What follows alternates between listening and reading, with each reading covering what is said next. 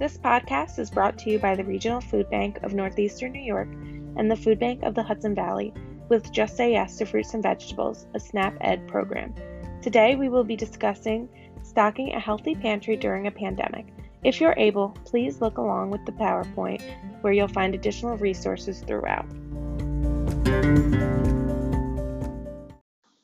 If you're following along, this is the second slide of the PowerPoint. What to know.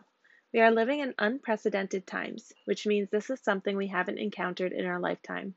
We are learning new things hour by hour about this current COVID 19 pandemic. You should know that it's important to have supplies and food on hand during this time, but that doesn't mean that food and supplies aren't being produced anymore. There's actually no evidence saying that the manufacturers will shut down and stop producing food and other essential goods, so don't worry about that happening. Slide number three. What should I buy? Although we don't know what the future holds, you shouldn't stop trying to maintain a healthy pantry if you can. This means shopping for things like fresh, frozen, and canned produce, whole grains, lean meats, and low fat dairy items. As always, shopping according to MyPlate is a great way to make sure you're sticking to a balanced diet. Visit www.choosemyplate.gov for more information on how to choose MyPlate. Slide number four Where should I shop? If you're able to shop online, this is the best thing to do right now, as you'll want to try to avoid large crowds. Most retailers have either a delivery or pickup option. If you're unable to shop online, the best thing to do is prepare a shopping list so that you can get in and out of the grocery store quickly. We suggest washing your hands often, of course, but especially after leaving the grocery store. It's also important to wash and wipe down supplies you bring home and wash your produce very well. Slide 5 Social distancing. You've probably heard this term a lot, and you may be familiar with what it means, but if not, here it is. Basically, we want to slow down the spread of this virus by staying away from folks. Since this virus could take anywhere from 2 to 10 days to show any symptoms, we could be walking around feeling fine, but unknowingly pass the virus on to people who will then continue to pass this virus on to others. The way we are going to do this is by not going out, not gathering in large groups, and remaining at least six feet from folks when we are out. In other words, you can save lives by just staying home. Slide 6. What if I run out of food?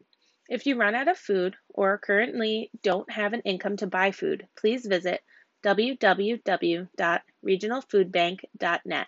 Click the Find Food tab and enter your address. This will bring up a list of local food pantries where you can go and get free food. Please call ahead to make sure that these sites are open. And on the slide, you'll find the top of the Regional Food Bank website, and the Find Food tab is circled so that you can see clearly where it is. Slide 7. A few more things. Please make sure you're washing your hands often for 20 seconds with soap and water.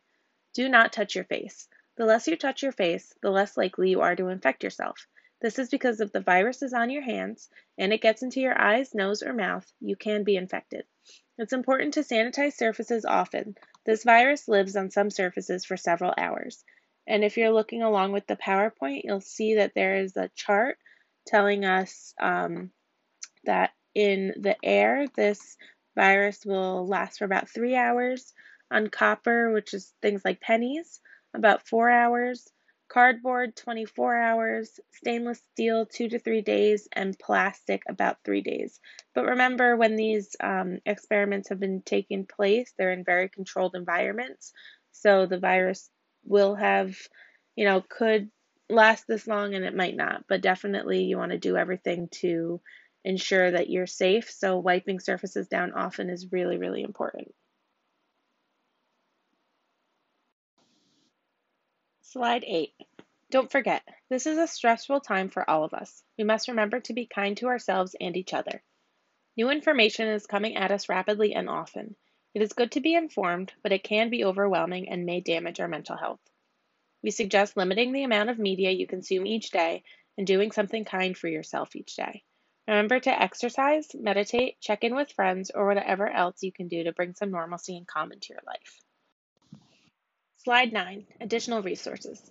Here you'll find the CDC website where you can find up to date information about COVID 19. You'll also find the JSY website, www.jsyfruitveggies.org, where you'll find over 200 free fruit and veggie recipes. You'll also find the Regional Food Bank website where you can find food if you're in need.